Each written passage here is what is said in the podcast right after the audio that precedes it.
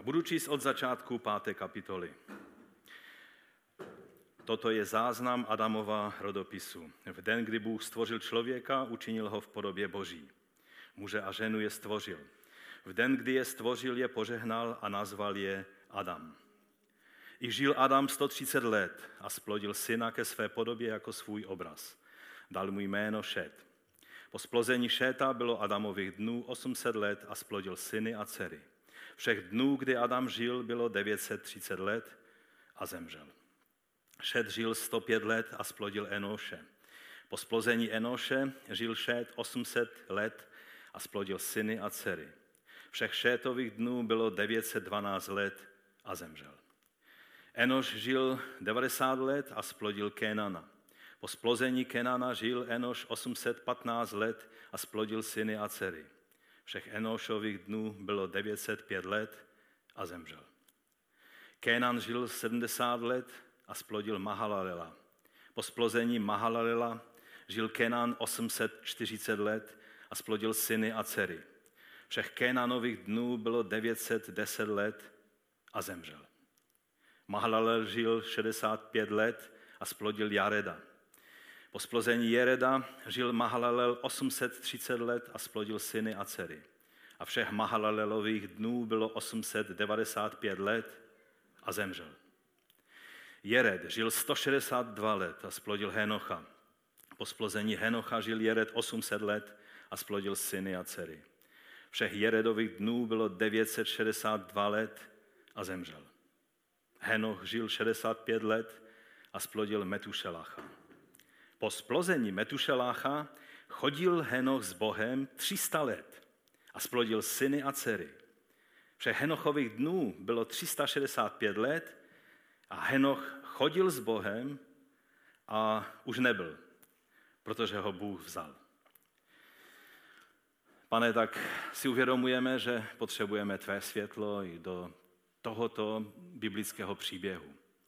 Toužíme poznat důvod, proč si tento příběh, tento rodokmen, tento život tvého služebníka Henocha nechal takovýmto způsobem stručně, ale velice jasně zapsat do tvého písma. Pomoz nám to porozumět a přijmout a nechat se proměnit tvým slovem.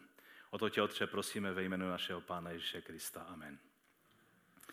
Amen. Můžete se posadit. Určitě jste si všimli, že tito muži žili pomalu tisíc let a je tady celá, celý, celý, celý, celá, celý seznam těch generací, těch mužů. A to jediné, co o nich je napsáno, je, že žil, splodil syny a dcery a zemřel. Není ani zmínka o něčem podstatném, co by pro Boha tito muži vykonali. Samozřejmě, abych byl spravedlivý, splodit syny a dcery, to je pro muže obrovský úkol, není-liž pravda. E, pro srovnání, Ježíš žil jak dlouho? 33 let, že? Tradičně se říká. A víte, co jeho učedník Jan o něm napsal ve svém evangeliu?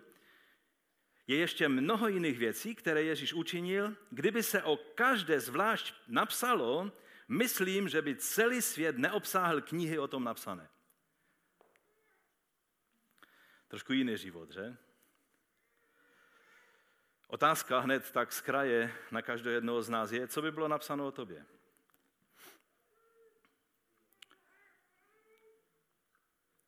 Žil, splodil syny a dcery a zemřel? Co by bylo napsáno o nás, o naší rodině? Co by bylo napsáno o nás jako o zboru, jako o společenství Božího lidu? Měl by písatel, inspirovaný Duchem Svatým, eh, něco k tomu, aby zapsal, když by byl jenom takový stručný seznam všech? Bylo by něco, co by bylo specifické, o čem by mohl psát? Jak jsme viděli, tak tato monotonie smrti byla narušena teprve Henochem. Několikrát, když jsem v zahraničí, hlavně v Americe, kázal, a oni mají rádi takové ty příběhy akční, tak jsem četl ten text a snažil jsem se to číst velmi monotonně, víc než dnes. A, a mnozí se tak na mě dívali, to nemyslíš vážně, že chceš kázat tady z těchto veršů. Tam není co kázat z toho. Naštěstí ta monotonie smrti, ten koloběh je narušen Henochem, u kterého se ten písatel musel zastavit a nemohl pokračovat dál. I když to má stejnou formu, ale musel tam vložit několik e, slov a vět navíc. Po splození Metušelacha chodil Heno s Bohem, čteme v 22. verši. Chodil s Bohem 300 let a splodil syny a dcery. A všech Henochových dnů bylo 365 let a znovu je napsáno. A Henoch chodil s Bohem, je to tady dvakrát napsáno. A už nebyl, protože ho Bůh vzal. Takže Henoch chodil s Bohem, to je jeho specifika, to je také důvod, proč dnes o něm mluvíme. Chození s Bohem znamená konec monotonní smrti, tomu nesmyslnému koloběhu života a smrti, ze kterého ho se zdá nebyt úniku. A já vám chci říct, že právě tohle, že Enoch chodil s Bohem, je velice specifické a, a je, dotýká se jádra zbožnosti, jak nám je ukázáno v hebrejských písmech Starého zákona. Není to tak, jak mnohdy mnozí křesťané si, si to zaškatulkovali, že starý zákon to je zákonnictví. To není zákonické moralizování, ale chození s Bohem Henocha, což ho spojuje s dalšími, jako byl Noé, o kterém je napsáno totéž. Nebo s přítelem božím Abrahamem. Ano, správně odhadujete, o těch mužích budeme mluvit. Nebo s Mojžíšem, který mluvil s Bohem tváří v tvář. Nebo s Jakobem, Jobem, Jeremiášem, kteří zápasili s Bohem. Dohadovali se s Bohem. Přeli se s Bohem. To je ta intimita vztahu s Bohem, která je pro judaismus a křesťanství velice typická. Vzpomínám si, jak tady byl bratr Gerlov, jak nám říkal, že typické pro Židy je, že, že oni právě ukazují na to, že, že Abraham, když se dohadoval s Bohem, že to je typicky židovské, že oni ukazují, že jsou v rodině Boží a v rodině se, se může mluvit o věcech. Ten pojem chodit s Bohem, jak je v tom hebrejském mazoreckém textu, tak v Septuagintě, v řeckém překladu starého zákona, ještě z doby před Ježíšem, tak je to trošku parafrazováno a je tam použít pojem líbil se Bohu. Henoch se líbil Bohu. A v Novém zákoně tak je to popsáno, že chodil vírou. Chodit s Bohem znamená chodit vírou. Tak nám to popisuje eh, písatel listu Židům. Já věřím, že to byl Lukáš, vy můžete mít jiné teorie na to téma, každý má nějaký, nějaký názor. Ehm, on, když psal o tom druhém hrdinovi víry v 11. kapitole, po Abelovi, tak eh, vyjmenovává právě Henocha. A je to napsáno v Židům 11. Eh, kapitola od 5. Eh, po 6. verže si to tam můžeme dát. Vírou byl Henoch přenesen, aby nespatřil smrt. A nebyl nalezen, protože ho Bůh přenesl, neboť předtím, než byl přenesen, měl svědectví, že se líbil Bohu. Bez víry však není možné se mu zalíbit.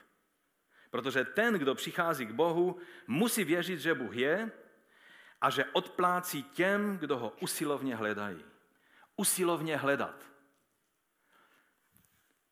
Dneska je um, takový pojem seeker-friendly uh, churches, čili církve, které jsou zaměřené na hledající osoby, nebo které jsou přátelské vůči hledajícím lidem a někdy ty církve jdou do takového extrému, aby neurazili ty hledající lidi, aby náhodou jim nevytvořili nějakou překážku, tak se prostě dělají první, poslední, jen aby tu svoji církev udělali takzvaně nízkopráhovým křesťanstvím, aby, aby ti lidé se neurazili a neutekli.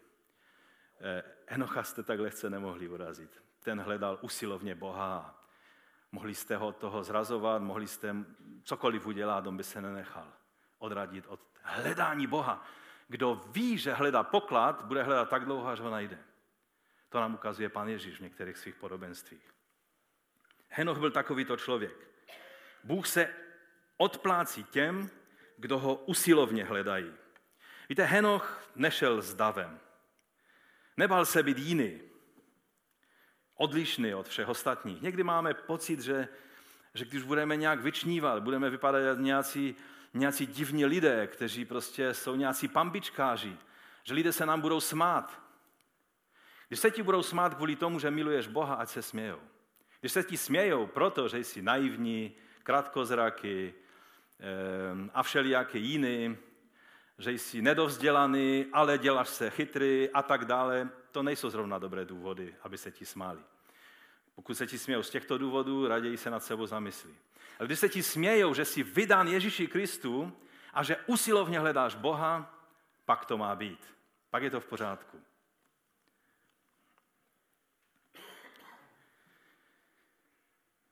Existuje takové řečení, že je lepší jít osamocen, než s davem, který jde špatným směrem. Raději jít sám, než být součástí velké skupiny, která prostě směřuje do záhuby. Můžeš být odklopen mořem monotonie hříchu, všednosti, zasmušilosti, bezmyšlenkovité rutiny. Ale ty, když hledáš Boha, chodíš s Bohem, budeš vyčnívat z toho kruhu. Ty narušíš, tak jako Enoch narušil v tom příběhu ten koloběh eh, smrti, života a smrti, tak ty narušíš tento koloběh, protože budeš chodit vírou, budeš usilovně hledat Boha jako Henoch. Možná jsi už uvědomil, pokud jsi tady který si pátek na tomto světě, že ti Satan naplánoval smrtonosný kruh stále se opakujících hříchů a otroctví. A strach ze smrti eh, to spečeťuje a drží člověka v tom otroctví.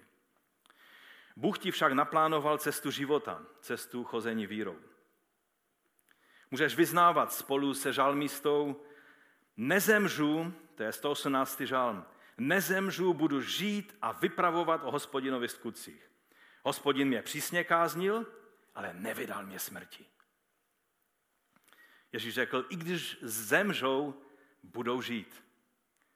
Protože kdo žije v Kristu, kdo má syna, má život. A i když by zemřel, tak to není jeho konec. A proto můj první bod je prolomení prokletí smrti. Smrt je něco, co je takové trošku poslední tabu, o kterém se moc nemluví. V dnešní společnosti můžete mluvit o všem možném. Kdysi se třeba nemluvilo o vyšší vyplat, o sexu se nemluvilo a tak dále. Dneska se může mluvit o čemkoliv, ale o smrti se spíše nemluví. Dělá se to tak, aby to téma se nemuselo eh, nějak dostat na stůl. Už u Abela jsme viděli jednu věc, a to to, že život za každou cenu není z boží perspektivy ta konečná hodnota. Nevím, jak bych vám to lépe řekl, ale pokud si myslíme, že jen když zůstaneme naživu, to je to, co se hlavně počítá, pak jste neporozuměli Božímu království. Boží království, ať na té straně nebes nebo na té druhé, nebo po e, konečném vzkříšení z mrtvých, je stále totéž království a jsme jeho součástí, ať žijeme nebo umíráme. Lpění na životě za každou cenu nám spíše přinese otroctví smrti než život. To je princip, který v tomto světě vládne. Lidé, kteří za každou cenu chtějí zachovat a vylepšit svůj život, jsou otroky smrti a hříchu. Lidé, kteří pochopili, že to není o tom, jsou svobodní. Ať žijou nebo umírají.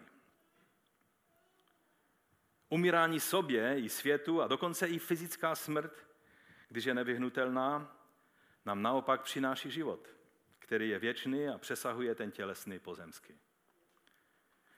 Pán Ježíš řekl ve 12. kapitole Jana, amen, amen, pravím vám, jestliže pšeničné zrno, které padlo do země, nezemře, zůstává samo.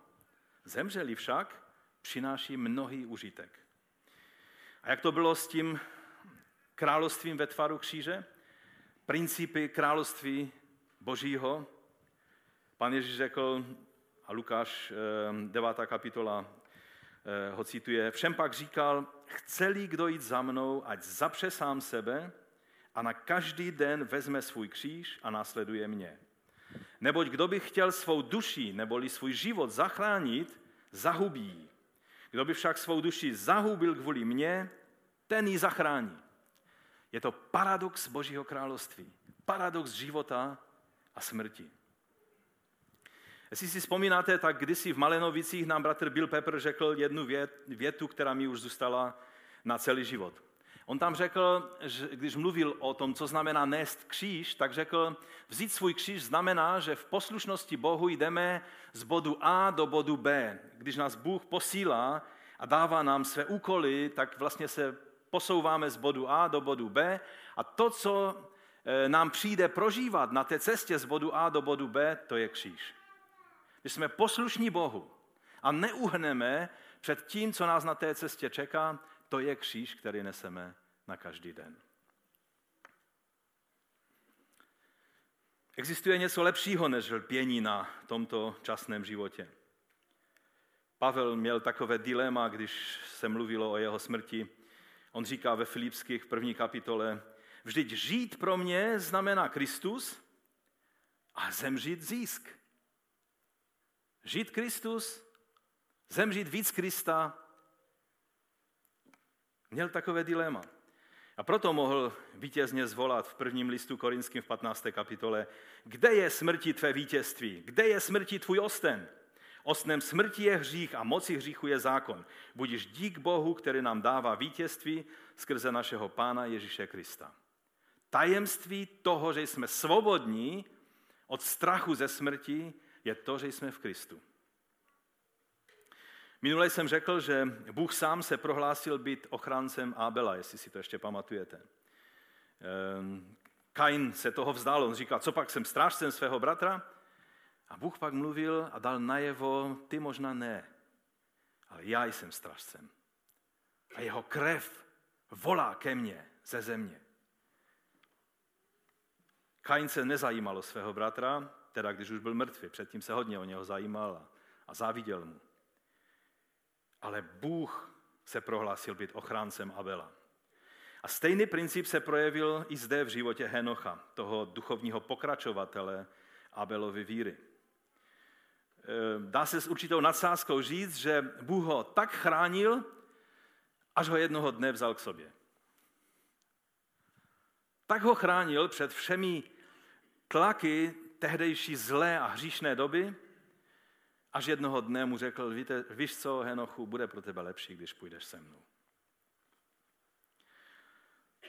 Smrt je samozřejmě něco, co si nikdo nepřejeme, ale někdy Bůh chrání člověka před horšími věcmi tím, že ho vezme k sobě. Věříme tomu? Není to něco, co bychom, kvůli čemu bychom jásali. Ale někdy zpětně můžeme vidět, a říkáme si, možná je dobré, že ten člověk už tu není. Že nemusel projít tím nebo prožít to, co by musel prožít. Byla jedna, je svědectví ze 65. roku, 1965, to byla kulturní revoluce v Číně. A jedna čínská křesťanka byla zavřena v Gulagu a také ve vězení byl její manžel. A jednoho rána měla takové vidění a silný pocit, jak Bůh mluví do jejího srdce, že to je den, kdy její manžel zemře. Že si ho Bůh veme k sobě. A její reakce na, na tuhle zprávu byla velice zvláštní, velice, velice taková významná. Ona se e, rychle oblékla do toho nejlepšího, co měla, začala zpívat písně a ve tváři měla úsměv. Jiní, kteří eh, eh, v tom vězení, ve kterém ona byla držena, tak se dívali na ní, že je něco, něco divného. Proč ta stará žena je tak šťastná? Pak přišli eh, ti, ti strážci v té, té věznice a oznámili, že její manžel, manžel právě zemřel a že si může přijít vyzvednout jeho tělo. Tam měli možnost asi zřejmě pohřbít v tom gulagu své blízké. A ona šla pro to tělo a zpívala celou cestou. Možná se vám to zdá radikální.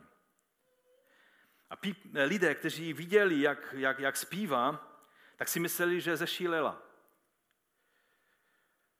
A, a, a že, musela, že musela něco strašného prostě prožít, že, že se úplně pomátla z toho.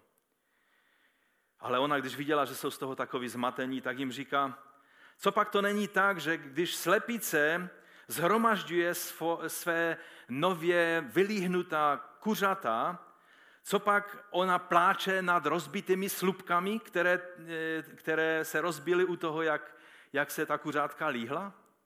Můj manžel právě rozbil tu svoji slupku svého těla a je nyní se svým pánem. Na tom nejkrásnějším místě, na kterém může být. Proč bych proto nemohla být šťastná? Jim položila otázku a ti lidé v úžasu jí dali za pravdu. Je to radikální příběh, ale tohle je součást našeho křesťanského vyznání. To je to, co nám dává, že sice na pohřbech máme zármutek, ale z druhé strany se radujeme, že tento bratr nebo sestra vešli do slávy. Tradičně, v, v tradičních křesťanských církvích, víte, jak se říká té církvi, která už je u pána? No, kteří pocházíte z tradičních církví, nám to prozraďte. Jak se říká? To je církev, my jsme církev bojující a oni jsou církev vítězná. Oni už došli do cíle. My teprve spějeme do cíle a dali pán síly a, a, a moci ducha, tak dojdeme.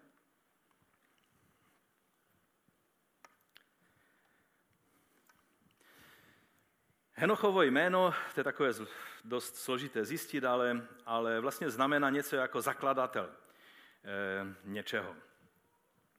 A jsou vlastně dva Henochové e, v tom, v tom předpotopním seznamu e, těch, těch významných lidí. V Kainovské linii byl také jako první syn Henoch a jeho jménem pak Kain nazval první město, které zbudoval. To je 4. kapitola 17. I poznal Kain svou ženu, ta otěhněla a porodila Henocha. Pak stavěl město a nazval jméno toho města podle jména svého syna Henocha. Ono i Suméři, eh, eh, jedno z prvních měst, které postavili, tak se nazývá Eret a eh, v tom seznamu kainovské linie tam je taky eh, jedno z měst eh, v té linii podobně nazváno, potom zakladateli jednom. Ale úplně první město tady je nazváno, že, že to bylo postaveno Kainem a jméno mu bylo dáno zakladatel, syn, syn Kaina. Byl na to hrdý. No a ten Henoch, ten zakladatel v té linii Šeta, ovšem nezaložil město, ale něco, co se dost dobře nedá uchopit do ruky. Ani vyfotit. Ani namalovat. On založil prostě tradici chození s Bohem. Tak jsem přemýšlel nad tím, jak to vypadalo v očích těch všech velikánů, kteří dokázali ty velké věci. Možná, kdyby se setkali dva synové těch dvou Henochů, tak ten rozhovor by byl takový, eh, takový zvláštní. Eh, by se zeptal, že? Tak co dělá tvůj táta? No staví město, které založil děda. A to, to, to město se dokonce jmenuje po něm, Henoch. No a co dělá tvůj táta? No říkal tomu, že chodí s Bohem. Prostě si povídal s Bohem. Prý se to Bohu náramně líbilo. Prosím tě, co, to, co z toho máš? Co z toho má vaše rodina? No nevím. Nic, co by se dalo změřit, zvážit, ukázat se tím před hosty. A, a vlastně tata už tu ani není, protože si ho Bůh vzal k sobě. E, jak se vůbec jmenuješ? Ale tata trval na tom, abych se jmenoval, až zemře, tak to přijde. Metušelách. Ty, až zemře, tak to přijde. Nedělej si země relegaci, jo? Co vůbec má přijít? No nechci tě strašit, ale při něco hrozného, katastrofického na celý svět. To jsem si vymyslel, takový, takový, takový rozhovor, ale, ale on je dost reálný. Vidíte, jak byl Henoch úplně z jiného těsta, z jiného světa, než Lámech v Kainové linii? Onen drsný, energický muž, který toho hodně dokázal a jeho synové ještě víc? Za chvilinku si přečteme eh, o něm, já vím, že to znáte a, a, a čtete pravidelně Biblii, ale je dobré si to osvěžit. Ono vlastně celá kniha Genesis, kniha počátku, jak se jmenuje, je knihou kontrastu. Kdy ten, kdo měl správně být ten druhý, ten slabší, byl právě Bohem upřednostněn na úkor toho zdatnějšího. To jsme viděli na Abelovi, to vidíme dnes na Henochovi a budeme to takhle vidět ještě mnohokrát. To je totiž princip království ve tvaru kříže. Tady v tom příběhu nám to je ukázáno, eh, část toho jsme přečetli, na těch dvou rodových liních, na té Kainové a Šétové linii. A samozřejmě je to napsáno tak, aby to působilo. Ty dva seznamy jsou eh, stejně dlouhé. A, a, a pokud někdo z vás se snaží z toho vyčíst, jak dlouho byla, eh, byl svět před potopou a, a, a odkud Kain vzal ženu a takové ty, ty věci, tak je třeba chápat, že ty staré hebrejské záznamy jsou psané trošku jiným způsobem než, než dnešní eh, historie a, a eh, záznamy se píšou. Vlastně, když tam čteme, když jsme četli ty, ty dlouhatanské, eh, ten věk těch, těch mužů, kteří žili pomalu tisíc let, a Henoch žil nejkratší dobu ze všech, 365 let jenom. Jenom. Jo, tak, eh, tak když jste z, tím, z toho šokování a říkáte si, co s tím, tak kdybyste četli staré sumerské záznamy, tak jejich předpotopní králové, ti žili někteří desítky let, průměrně asi 30 tisíc let. A tam se počítá s desítkami a i se stovkami tisíc, tisíc let v jejich záznamech. Takže tady ten záznam hebrejský, který pochází ze stejné doby, spíše ukazuje na takový střízlivý odhad věku těch, těch mužů. A e, když byste to počítali úplně přesně a, a dávali a skládačku si z toho udělali a mnozí to dělají, tak by vám pak vyšlo, že někteří museli žít ještě po potopě a, a přežít tu potopu v nějakém skafandru mimo, mimo Noémovou archu. Čili není dobré se takhle na to dívat. Jo? Prostě vemte to jako, jako seznam e, těch mužů, které nám Bůh chtěl vypíchnout, ale jakékoliv počítání, jo? když chcete věřit e, středověkému biskupovi Ašerovi, který spočítal, že Adam se narodil 4004 let před naším letopočtem. Věřte, já vám to vybíjet z hlavy nebudu, ale neříkejte, že to je napsáno v Biblii. Jo? Čili v Biblii to je um, napsáno tak, že musíme říct, nevíme, co to všechno znamená. Je nám tím ukázáno, že ten život, který byl dán Bohem v člověku, po tom, co Bůh proklel zemi a co hřích vstoupil do života člověka, tak postupně věk lidí se zkracoval ale to je, to je jiný příběh, tím se nemusíme příliš zabývat. Eh, samozřejmě také, když byste se chtěli, eh, když byste chtěli studovat, co Henoch napsal, tak jsou mnohé spisy, které přesně dopodrobna vám popisují Henochové příběhy.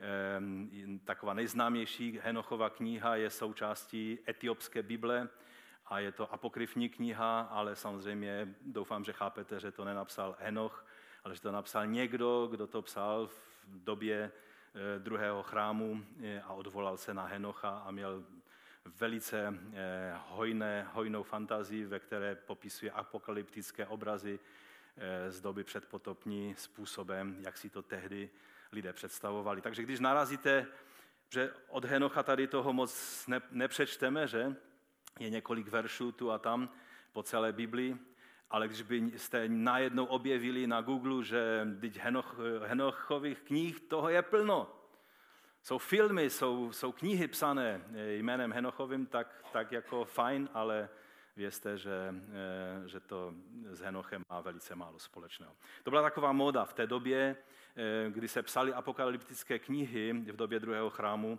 kdy se mnohé věci přisuzovaly Henochovi. Dokonce někteří eh, rabíni šli až tak daleko, že prohlásili Henocha, že on se stal tím metatronem, to znamená vyjádřením Božího slova. A každé zjevení Božího slova prorokovi bylo zprostředkováno Henochem. Ale samozřejmě jiní rabíni to odmítali.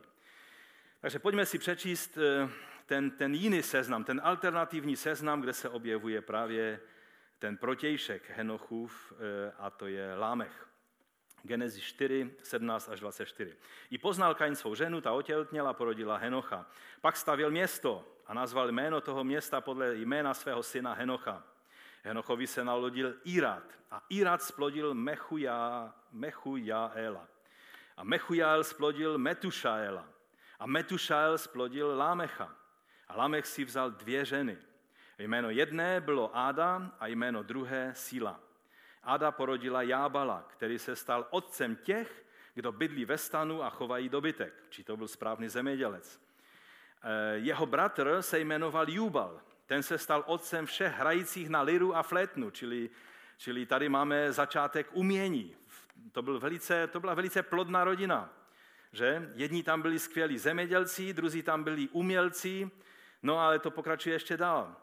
Eh, jeho bratr se jmenoval Jubal a ten se stal otcem všech, jo, to jsem už četl, všech hrajících na liru a fletnu a síla eh, ta také porodila Tubalkaina. Když jste viděli film, eh, takový dost neporažený film o potopě a o Noem, tak tam Tubalkain se vloupal do archy a, a, a já nevím, snědl tam nějakou ještěrku a tak dále. Takže samozřejmě fantazie nehra, nezná hranic, ale Tubalkain chudák se pod, přes potopu nemohl přežít, takže, ale o něm je známo, že, že z něho pocházejí kováři všech bronzových a železných nástrojů, metalurgie, technologie. Tubalkainová sestra byla náma, nevíme, proč je vyjmenována. I řekl Lámech svým ženám, Ado a Sílo, slyšte můj hlas. Ženy Lámechovi, naslouchejte mé řeči poligamie. Najednou tady máme poligamy. Už měl dvě ženy.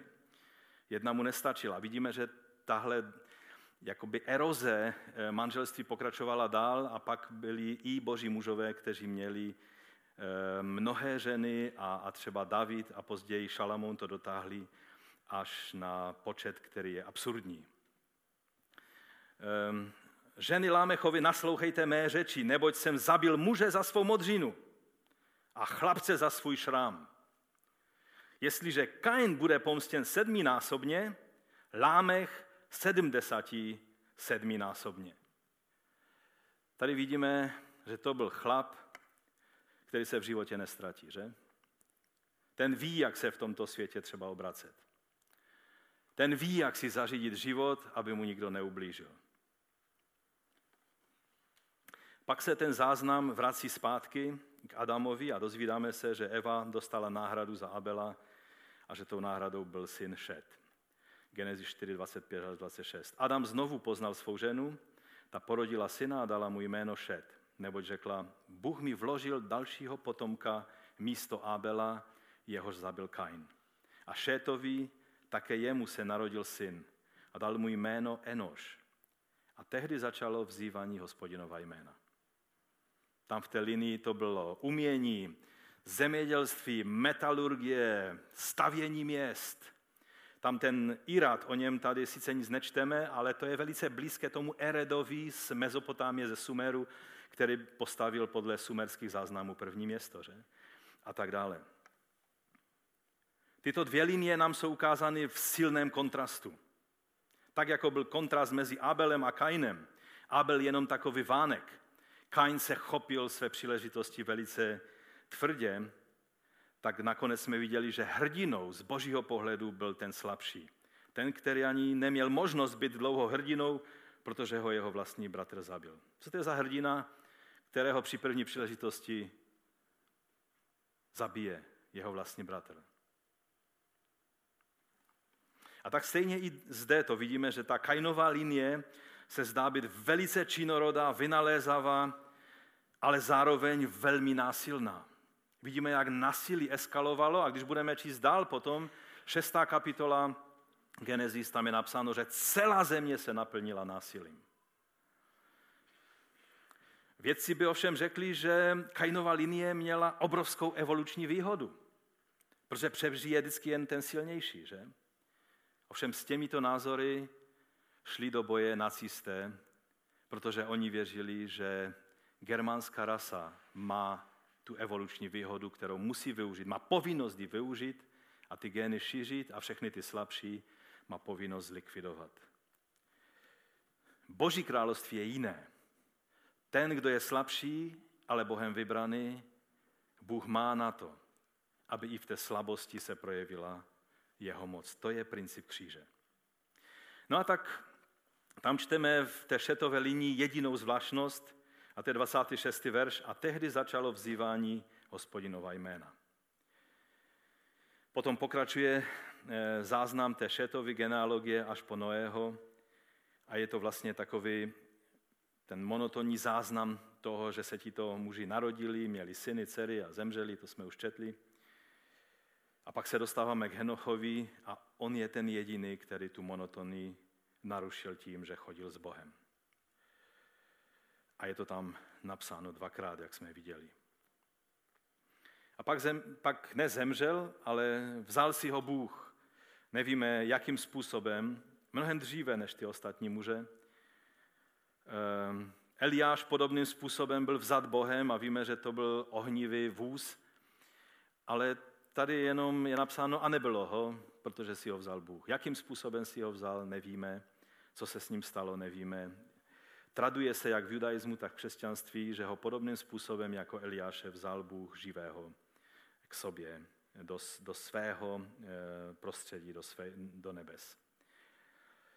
Srovnáním těchto dvou liní eh, dostáváme od autora Genesis informací, a to je záměrně tam tak napsáno. To, to je to, co inspirovaný autor cítil břemeno, že to musí nějak předat a proto to tam takhle napsal, tu informaci, že technologický pokrok, výstavba měst, rozvoj umění, to znamená veškeré civilizační jakoby pokrok, je určitou snahou zmírnit důsledky prokletí na zemi, kterou Bůh proklel a které, které je důsledkem hříchu. Jeho součástí je smrt, je hřích, je násilí a, a všechny ty civilizační vymoženosti nějakým způsobem mají za úkol to prokletí trošku zmírnit, aby nedopadalo tak těžce na člověka. A to je snaha až dodnes.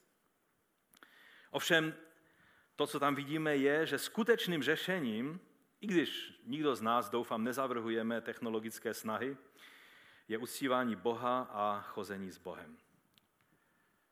Já věřím, že toto e, nám zůstane toto porozumění, ten archetypální nebo ten, ten, ten takový prvovzor toho, co je snaha budovat města, rozvoj technologie, všichni si to užíváme, když máme nějaký kvalitní telefon, počítač, auto, eh, prostě já si nedokážu představit, jak jsme žili bez propojení internetem, kdy dokážeme komunikovat velice jednoduše. A, a to jsou všechno dobré věci a zdá se, že, že to prokletí na zemi je snažší snášet, když to všechno máme. Ale v konečném důsledku, víte, že je to tak, že každá technologie, která se vynalezla, víte, kdy je největší boom v rozvoji technologií? Když hrozí válka. Nebo když už je válka. Tehdy technologie úplně explodují, nové věci, o kterých se předtím lidem nezdálo, a žel i ty nejlepší vynálezy vždycky nejdříve se dostanou do rukou ve válce k ničení, k ničení člověka. Ale díky Bohu za technologie, které nám slouží k tomu, že můžeme náš život na téhle planetě být snažší. John Walton ve svém skvělém komentáři, to je asi jeden z nejlepších komentářů na, na téma knihy Genesis, cituje C.S. Lewise, filozofa a teologa britského, kterého citujeme dost často, eh, C.S. Lewis eh, řekl toto. Mnohem více se zajímám o to, jak lidstvo žije, než jak lidstvo žije, než jak dlouho žije. Pokrok pro mě znamená nárůst dobroty a blaha pro jednotlivé lidské životy. Pro celý lidský rod i pro jednotlivce pouhá dlouhověkost je pro mě velmi nicotným ideálem. A John Walton k tomu dodává, technologický pokrok žel nedokáže udělat nic, co by zvyšilo dobrotu a blaho, anebo nějak odstranilo ono prokletí. Oproti tomu Bůh je schopen přinést požehnání uprostřed prokletí a vytvořit dobro i ze zla.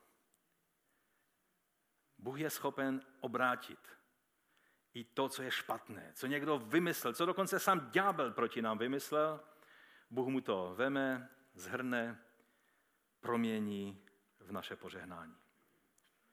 Když už jsme u Číny, a mluvil jsem vám ten příklad z čínského gulagu, tak určitě jste slyšeli, že eh, v době té čínské kulturní revoluce, která, která prostě stala životy mnohých, mnohých, mnohých čínských křesťanů, eh, ten plán byl zlikvidovat křesťanství. Jsme přece komunisté, jsme lidé, kteří mají vědecký světový názor a tak je třeba, abychom zlikvidovali křesťanství a dělali to tím, že vzali a rozptýlili ty křesťanské rodiny, aby nežili spolu.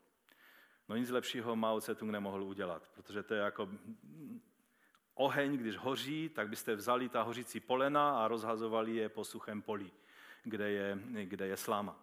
A, a najednou celá Čína byla v plamení probuzení a výsledkem, když pak se spamatovali a, a trošku od, e, ty, ty poměry se v Číně zmírnily, výsledkem bylo, že na začátku toho běsnění byl asi milion čínských křesťanů a na konci toho běsnění bylo 100 milionů křesťan, eh, křesťanů v Číně. Všichni misionáři byli vyhnáni, pastoři pozavírání, vlivní křesťané pozavírání do gulagu. Exploze. Bůh si použil to, co bylo to snad nejtvrdší a, a nikdy bych si nepřál, abychom museli něčím takovým procházet. Eh, náš komunismus byl mnohem, mnohem mírnější a taky bych si nepřál, abychom se k němu vraceli. I když mnozí lidé si to v této zemi přejou.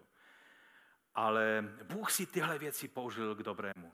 I my, když jsme byli za komunistů, tak mnohé věci byly požehnáním a to požehnání už dneska nemáme.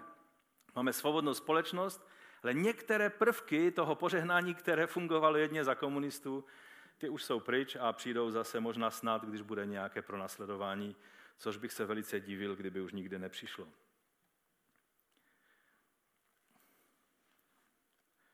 Takže je super, že můžeme používat všechny vydobytky technologického pokroku, ale vždy musíme mít na paměti, že království Boží nikdy nestálo a ani nebude nikdy stát na technologiích. Vždy to bude ochození s Bohem. Pokud nevíte, kam to zařadit, tuhle věc, abych vám chtěl trošku napomoct. Dnes je velký důraz na to, že že lidi zasáhneme evangeliem jedině, když budeme používat veškeré složitosti technologie a že ohromíme prostě tím, jak dokážeme být dynamičtí jak dokážeme být multimediální jak dokážeme využít všechny eh, nejnovější technologie. A někdy se stane, že začneme spolehat na tyhle věci. Vidíme, že lidé jsou ohromení, tak si říkáme, jo, dostáváme se jim na kobylku, to je to, co je osloví. Já vám chci říct, že když to je, tak to je. Ale to, co lidi zasáhne evangeliem, je, když budeme chodit s Bohem. Vírou v plnosti Ducha Svatého a v principu kříže. Když budeme umírat své sobeckosti, své tělesnosti, to zasáhne lidi kolem nás. Technologie, když jsou, já sám, všichni, kdo mě trošku znají, tak ví, že jsem trošku nervózní, když existuje nějaká technologie, a, a já ji nemůžu používat. Rád používám nové technologie, ať to je v autě, ať to je v počítačích, ať to je, ať to je v telefonech, ať to je v jakékoliv oblasti. Ale nikdy se nesmí stát, že budeme spoléhat na tyhle věci, které naše civilizace se snaží nějakým způsobem vymyslet, aby zmírnila dopad prokletí na tuto zemi. Vždy to je ochození s Bohem. No ale teď druhý bod, potom celkem dlouhém prvním bodu, co teda to je to chození s Bohem? Protože mluvit chodit s Bohem, chodit s Bohem, to je sice hezké, ale pojďme si říct, co to je. Taková stručná definice chození obecně s někým, když někdo s někým chodí, co to znamená? Definice je, že dvě osoby jdoucí spolu stejnou cestou a které těší vzájemná přítomnost. To je definice toho, když dva lidé spolu chodí. Nedávno jsme oslavili 40 let manželství a nebudu mluvit detaily, nemusíš se bát.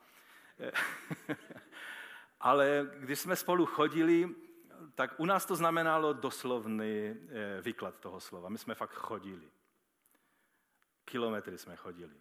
Tam a zpátky, tam a zpátky. Já jsem doprovázel Felici, pak ona doprovázela mě a zase samozřejmě ona mě doprovodila až téměř k domu, tak zase já jsem ji doprovodil zpátky k její domu. A, a tak jsme se doprovázeli a, a chodili a nachodili jsme mnohé, mnohé kilometry. Protože nám bylo dobře spolu. A tohle je skutečně, ehm, když se, když se mluví o chození Henocha s Bohem, to znamená, že skutečně ta definice byla naplněna. Že oběma v tom chození bylo dobře. Bůh to neměl jako, no zase musím k tomu Henochovi a zase musím tu hodinu s ním vydržet. Takhle to nebylo. Bůh se těšil na to, že, že bude moci být s Henochem. A že bude moci slyšet jeho, jeho dojem z toho všeho, co, jak on vidí tento svět. A, a on to sice Bůh všechno ví, ale, ale jeho potěší, když naše vidění a myšlení se srovnává krok s jeho myšlením. A tak chodili spolu. A i ty můžeš chodit s Bohem. Snít s Bohem, přemýšlet s Bohem, plánovat s Bohem, prožívat věci s Bohem.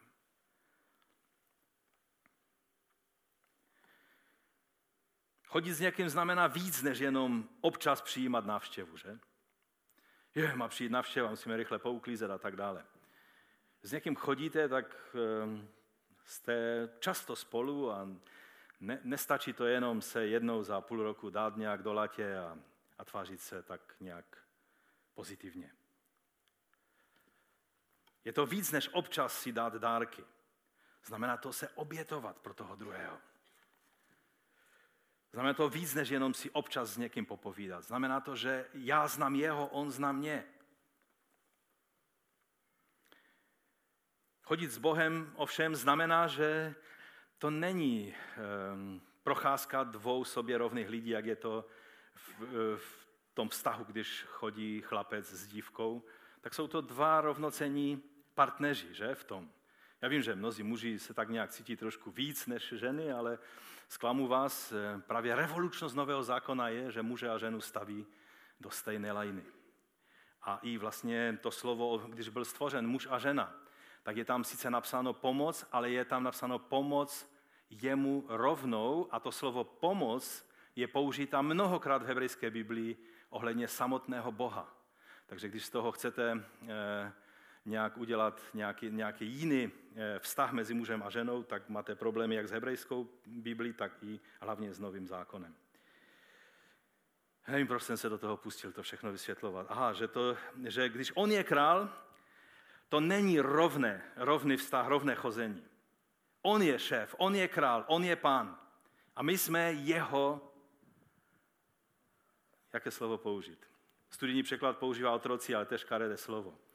Služebníci, poddaní. On rozhoduje o tom, kam půjdeme, ne my. On rozhoduje, o jakých tématech se budeme bavit, protože on je pán. Představte si na chvíli, že jste dostali dopis, když vás anglická královna pozývá, že můžete strávit jeden den s královnou. Já vím, vy nejste monarchisté, takže možná, možná by vás to nepotěšilo, ale trošku se zkuste vžít do situace, eh, že vás pozvala a myslím si, že byste neplánovali, je, já ji vemu tam do toho obchodu, do kterého rád jezdím, třeba do shopping parku v Ostravě, i vemu, ona určitě něco takového ještě neviděla. Jo, a musím jí říct ten můj nový objev a jako asi, asi byste především přemýšleli, jak se obléct, rychle byste studovali, jak se chovat v přítomnosti královny, Mnozí státníci, kteří se setkají s britskou královnou, tak ti všichni jejich pomocníci mají obrovskou práci, aby jim vysvětlili základní pravidla, jak se chovat před královnou. Samozřejmě naše burany, některé v politice to nezajímá, ale jsou politikové, kteří chtějí být slušní a tak potom oni mají velkou práci, aby, aby se naučili všechny principy, jak se chovat vůči královně. A já si myslím, že přesně tohle by bylo i s vámi, protože jste slušní lidé.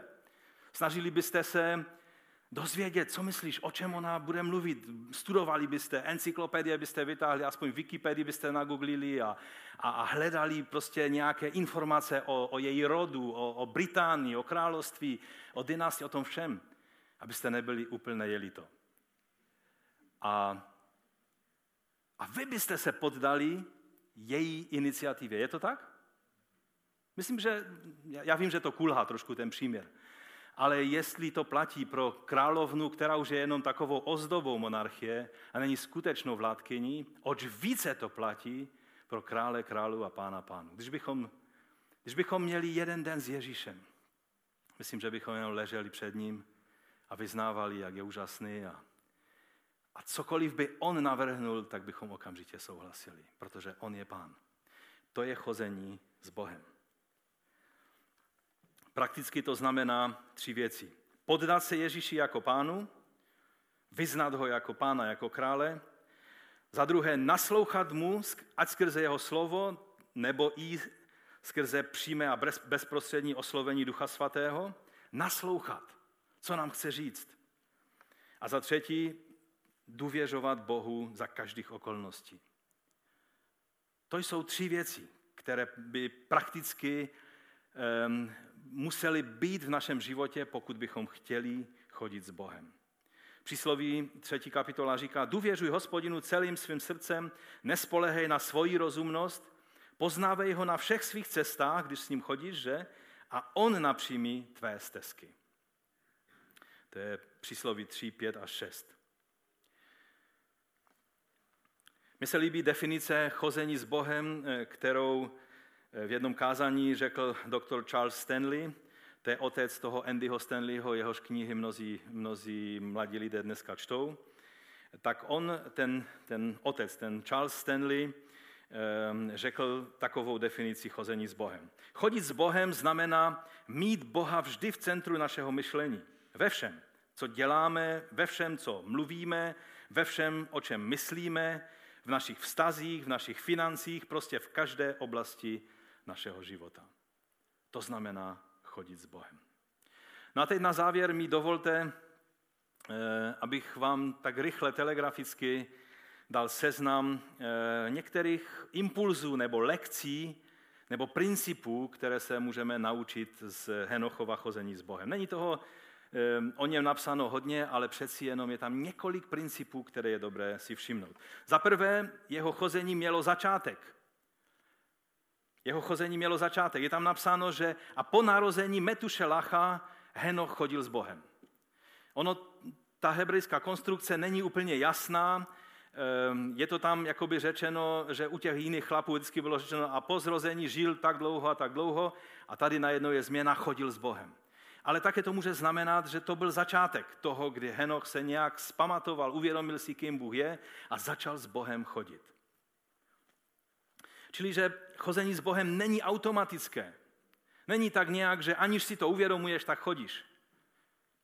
U Henocha to mělo velice konkrétní začátek. Bylo to, eh, byl to výsledek vědomého kroku, vědomého rozhodnutí. Dobře víte, že platí, že vztahy jsou jak zahrada. Když ji necháme ladem, tak chátra. A je třeba ji stále aktivně udržovat. Vztahy je třeba aktivně udržovat. Přesně to tež platí i o vztahu s Bohem. Druhý princip je, že je tomu třeba věnovat čas. Tam je napsáno, že Henoch chodil s Bohem 300 let. E, to je sice dlouhá doba, ale ti jiní chlapi měli více času, ale já to tak mám, tak mám takový pocit, že chodím s Bohem vědomě, protože mi je 60 let za chvíli, takže 50 let určitě vědomě chodím s Bohem. A zase mi to, že to je hodně dlouho, už se cítím někdy tak trošku opotřebován. Henoch chodil s Bohem 300 let a byl nadšený. Tak nadšený, až ho pán vzal k sobě. Takže je třeba tomu věnovat čas.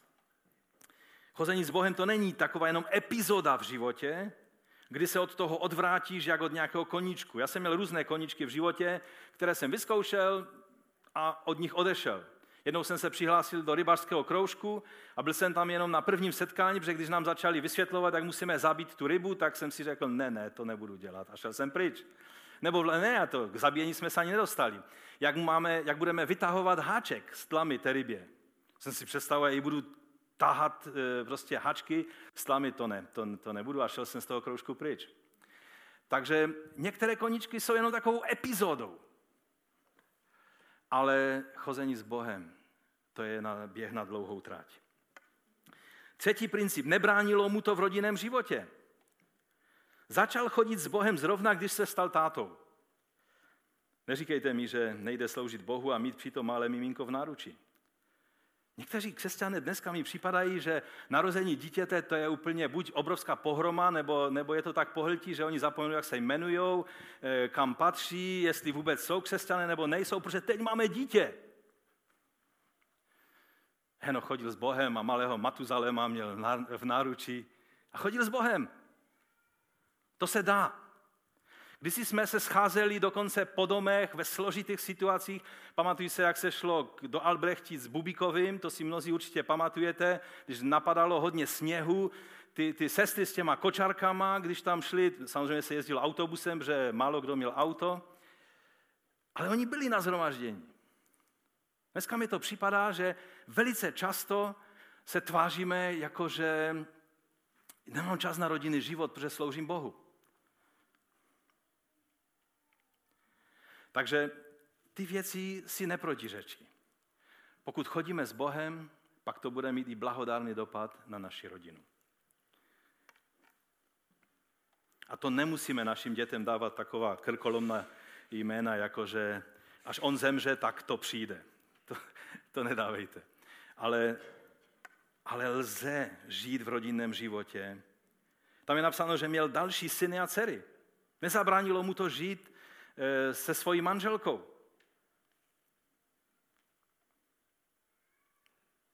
A to neměl ty dnešní vymoženosti. Neměl ani automatickou práčku, jestli teda to správně chápeme, jak byla předpotopní doba.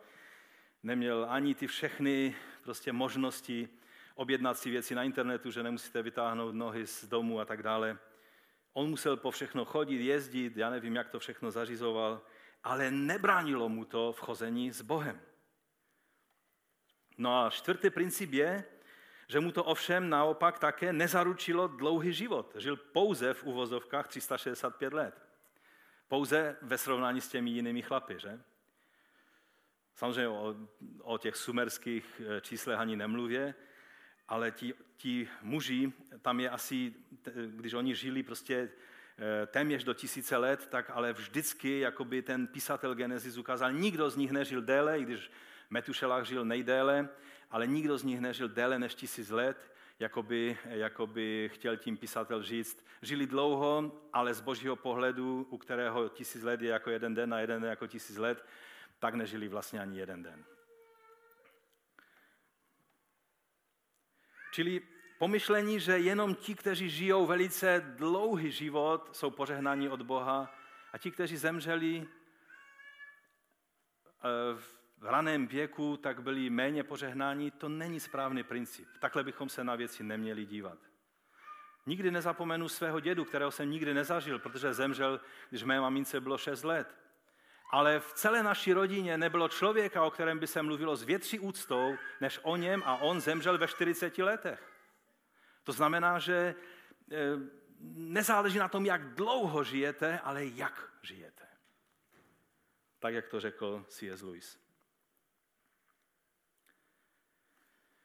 No a pátý princip, chodit s Bohem lze za každých okolností. Jestli si myslíte, že žijeme v těžké době, předpotopní doba byla mnohem složitější. Budeme trošku o tom mluvit příště v souvislosti se soudem, který měl přijít na tento svět s potopou. A ta doba byla naplněna násilím a hříchem. Ale to nebránilo Henochovi v tom skaženém světě chodit s Bohem. Pokud máme pocit, že nás ten svět že nám to stěžuje a že se nedá být křesťanem, ehm, když jste v práci, když jste ve škole, když podnikáte a tak dále, tak vám chci říct, že Henoch je důkazem toho, že lze i v tom nejskaženějším světě chodit s Bohem. Proto se nevymlouvejme na okolnosti, ale choďme věrně s Bohem. No a za šesté, chození s Bohem znamená chození v moci Ducha Svatého. Juda tady cituje jedinou věc z té, eh, z té knihy Henochovi eh, která je apokryfní kniha, ale zřejmě asi tato informace je pravdivá a proto ji Juda zahrnul do svého listu. Eh, říká, o nich také prorokoval Henoch, sedmi od Adama, když řekl, hle, pán přišel z deseti tisíci svých svatých, aby vykonal soud nade všemi, aby usvědčil každého ze všech skutků bezbožnosti, které bezbožně spáchali a ze všech tvrdých slov, které proti němu promluvili bezbožní hříšníci. Takže on prorokoval, Henoch prorokoval a to znamená, že chodil v moci Ducha Svatého. Kázal proti hříchu své doby. A tak eh, je velice důležité si uvědomit, že součást chození s Bohem je chození v moci Ducha Svatého. Služba církve bez té dimenze prorocké chození v Duchu Svatém je jalová a to, je, a to není to pravé křesťanství. No a za sedmé, člověk, který chodí s Bohem, jen tak neumírá. Ti všichni, o nich jsme četli, žili, splodili syny, dcery a zemřeli, zemřeli, zemřeli, zemřeli. A najednou je tady Enoch a, a už by ten písatel chtěl psát a zemřel, ale nemohl to napsat, protože napsal a chodil Henoch s Bohem a nebylo ho, protože ho vzal Bůh. Je to úplně jiný závěr života. Když křesťan odchází ke svému pánu, pak to není jen tak potupná smrt, nějaký konec, ale je to, je to odchod do slávy. Je to vítězné, vítězný vstup do boží přítomnosti, ještě zřetelnější než teď. A je to umírání v naději na vzkříšení, protože přijde den, kdy budeme vzkříšení. Takže konec spravedlivého nikdy není potupný. Smrt mnohých slavných, já jsem jednou četl takové příběhy, jak umírali slavní lidé, Stalin a, a všichni takoví ti mocní, kte, kteří, kteří prostě rozdělovali, panovali nad životy lidí. Neexistuje potupnější příběh, než číst příběhy umírání těchto lidí. Jsou to strašné příběhy. Až, až někdy absurdní. A pak si vzpomenu na některé nádherné lidi, které jsem znal. Jako naše babička, když si ještě zažádala píseň, kterou jí máme zaspívat, než ještě odejde k pánu. A jak poslouchala každé slovo té písně. A, a jak jsme se pak s ní rozloučili, my mladší a, a e, na, e, naši rodiče u ní zůstali a pak odešla k pánu v pokoji a, a, a s úsměvem na tváři. A pamatují se, jak jsme se loučili s starým dědou Vojnárem, jak on umíral a, a jak to bylo přesně totéž, jak se loučil se všemi a věděl, kam jde. Protože takhle, takhle to je. Je to smrt, která je vítězstvím odchodu k pánu a ne potupným koncem člověka, který neví, kam jde. A pokud si chcete uvědomit, jak to je vlastně v tom srovnání eh, podobenství Pána Ježíše o boháči a o Lazarovi, tam je to nádherně ukázáno. Tam je, tam je dokonce ten boháč není pojmenován, i když ho určitě by všichni znali, pokud by to, ten příběh byl pravdivý, ale spíše se jeví jako podobenství a, a je řečen tak jako podobenství, v, eh, ale to teď není moje téma, ale eh, ten boháč prostě zemřel no a propadl se do Šeolu. Že? Ale Lazara, tam je napsáno, že ho vzali anděle a přinesli ho do přítomnosti Krista na luno Abrahamovo. To je ten rozdíl. Když umírá člověk, který umírá v Kristu, požehnaní ti, kteří v Kristu umírají, protože jejich smrt není potupná, ale jdou do přítomnosti svého pána. Povstaňme k modlitbě.